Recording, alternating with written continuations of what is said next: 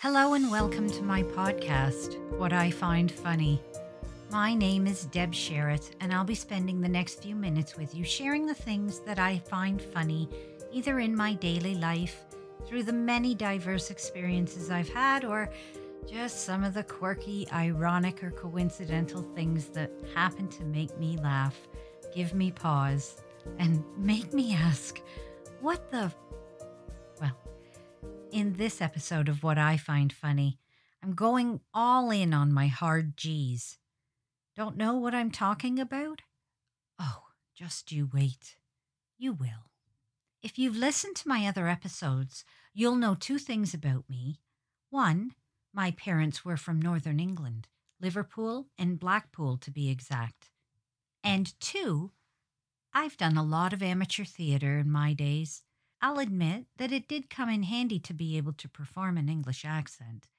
And if it was a British play where an accent was needed and I auditioned, I generally became part of the cast, choir, or crew.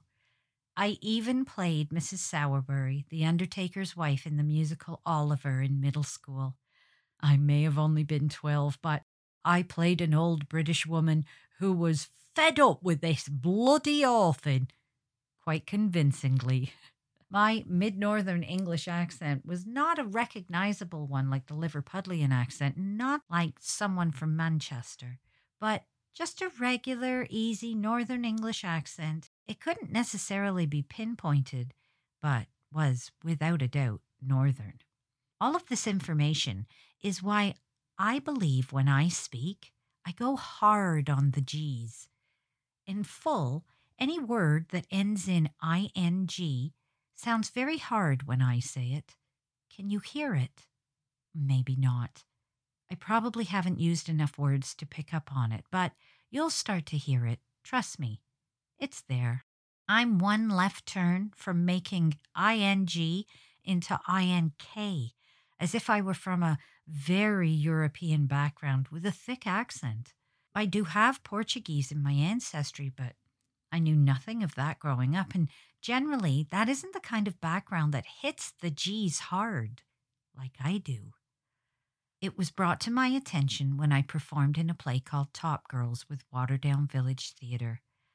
I played the role of Patient Griselda, and I'll spare you the gory details, but I had one specific line that went, and I was dancing and laughing and singing there. Did you hear it?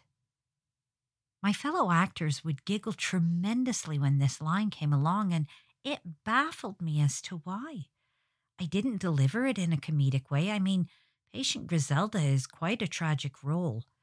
A woman who has her children taken from her just after birth, and she patiently waits for decades to find news of their outcome. To her complete joy, they're reunited her husband, having seen her patience as being of a deserving nature, deems her worthy of having her children.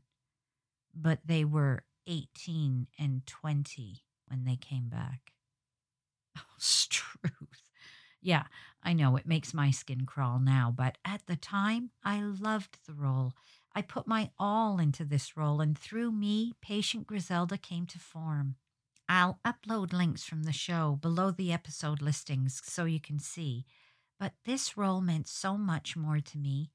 It helped me face and initiate a much needed divorce and moved me straight into a new, full, and enriched life. And I owe a great deal to patient Griselda. It wasn't until a rehearsal between shows that my fellow castmates shared the laugh they were having, dancing and laughing and singing. We all fell apart laughing because, well, if you can't laugh at yourself, you're a sorry mess of affairs. I hadn't really noticed it before, but when your friends love you, they share your idiosyncrasies with you through love. That night, my friends showed me tons of love, and laughing is always the best policy. It became very apparent to me how I speak how I emphasize certain parts of words just because of my environment growing up. And I would fight to the death to say the way I pronounce words was the proper way. But I'd be wrong, and I know it. Having watched BritBox for a few months, I now understand. I've also noticed my parents' accents influenced so many other words and how I say them. The random R can fall at the end of a word that ends in a vowel, like the name Donna, sounds like Donner in the Northern English accent. It was years before my honey bunch corrected me from saying basmati rice instead of basmati. That was a tough one for me, but I got there. My mum's curry was authentic, and having to agree that basmati had no R in the word was a real swallow of pride. Honeybunch knew this, and he was very gentle in his approach. Smart man, that Honeybunch. Smart man. It was a walk through Freshco when he gently pulled the large cloth bag of basmati rice into my visual awareness. He knew I could see the spelling the missing R, and instead of pointing it out, he slowly grabbed it and loaded the bag onto our cart. No words needed to be said.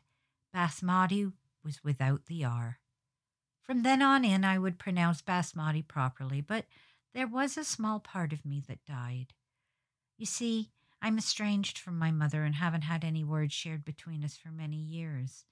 My love for a curry came from her and her incredible ability to create an authentic Indian curry. For a British family to have an Indian curry every Sunday may seem unorthodox, but it was a delicious and wonderful Sunday family meal that I look back on fondly. That and fondues, but I'll do another episode on that one, so stay tuned. And now, with sharing my voice with you, I'm even more aware of the words I speak and how I say them. Maybe I'm more focused on not offending, but I must admit I wasn't thinking of the hard G's aspect of my speech and how it affects what I say. Now, being aware of this aspect, I find myself trying to skirt around the words that end in ing. To make a point, I gave every word I've said to you consideration to ensure it was said with proper emphasis and pronunciation, and if I could take an action of ing and make it more present, I did. Actually, when I think of it, how effing bad is that? Right? I mean, this podcast is my new baby after a dark night of the soul and some pretty rotten years, and I'm already trying to change it to make everyone happy? When, in fact, it was this podcast that brought me out of my funk. Well, whether you hear my hard G's or ings as inks, I can't take that into account. This podcast allows me to share things with you like I never could. So, regardless, you'll be laughing along with me or thinking I need to be sending a better message. That's what I find funny. Hope you've enjoyed this episode of What I Find Funny. Be sure to hit that like button and follow me so you're notified of new uploads. And go ahead and leave me a comment. Surely I'm not the only one who has these kind of experiences. And if I am, well, that's too funny. Try and find funny where you can and take care.